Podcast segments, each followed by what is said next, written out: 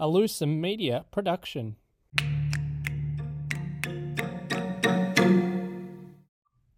G'day and welcome to Wrapping the World of Sport, Australia's newest podcast for all your sporting needs. I'm your host, Anthony Lucem, and it's great to join you for the first of 11 days full of comprehensive Commonwealth Games action. I'll be here across the next 11 days reviewing and previewing every event that the, the Australians will be competing in. Throughout the next 11 days, six and a half thousand athletes from 72 different countries within the Commonwealth will descend on Birmingham to win the hearts of their nations. Team Australia has taken its second largest ever team over to England with 430 athletes set to don the green and gold. Earlier this morning, Team Australia, led by flag bearers Eddie Ockenden and Rachael Grinham, led the Parade of Nations into the opening ceremony. Australia earned this position, having won the medal tally at the 2018 Commonwealth Games that were held here on the Gold Coast. Of the 430 Australian athletes, we have a wide range of ages being represented.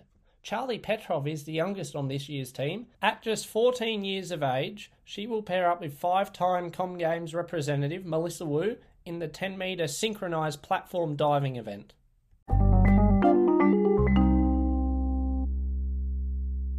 Team sports will feature heavily throughout the games, and it all gets underway from 6pm Eastern Standard Time tonight. Our women's rugby sevens side will take on South Africa to open the rugby sevens competition. Just over two hours later, it'll be the men's time to shine as they take on Jamaica in their opening match. Both teams will then do battle again early on Saturday morning, Australian time, with the men taking on Uganda, followed by the women who do battle with Scotland. T20 cricket is a new inclusion into the games this year, and it only has a female competition.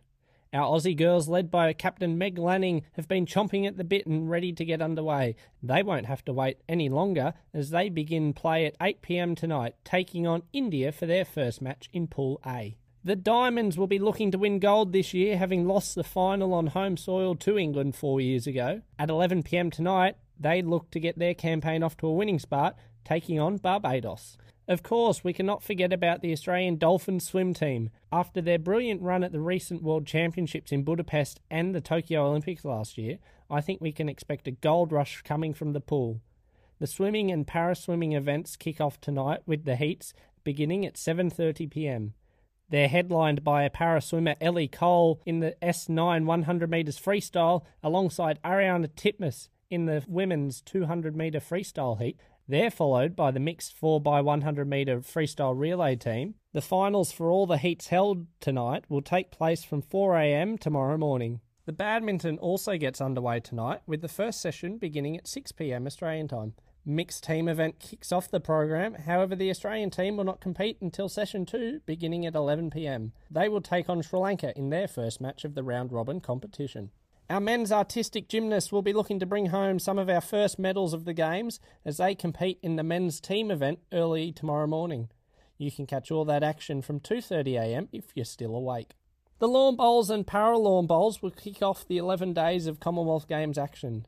Starting at 5.30pm tonight, the women's singles, men's triples, para men's B6 B8 pairs and the para women's B6 B8 pairs competition will begin their round robin matchups. The B6 B8 pairs for the men and women will play again later in the evening, this time joined by men's pairs and women's fours. There will also be medals up for grabs in the triathlon events.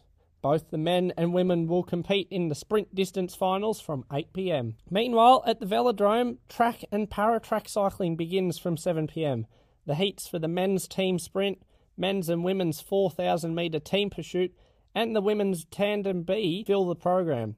Finals for these events will begin at 1am on Saturday morning. And to round out the day, the 3x3 basketball that took Tokyo by storm is here for Birmingham. Australia has four teams competing, with a men's and women's team in both the 3x3 and wheelchair 3x3 competitions. From 12.30am tomorrow morning, you can catch the women taking on Scotland. They'll then back up again in the late session beginning at 4.30am, where they will take on Kenya. That session will also see our men's wheelchair side take on Canada, whilst the women's wheelchair team will look to defeat Scotland. Continuing overnight, the squash and the boxing will also begin their competitions, as will the hockey. Unfortunately, in the hockey, neither the Kookaburras or the Hockey Roos will be playing until Saturday night. To catch all the action live, tune in to 7 and 7 Plus. If you can't catch it live, stream all the highlights, results, and previews here on Wrapping the World of Sport. I'm your host, Anthony Lucem, and it's been great to talk through all the day one events, and I can't wait to do it all again tomorrow.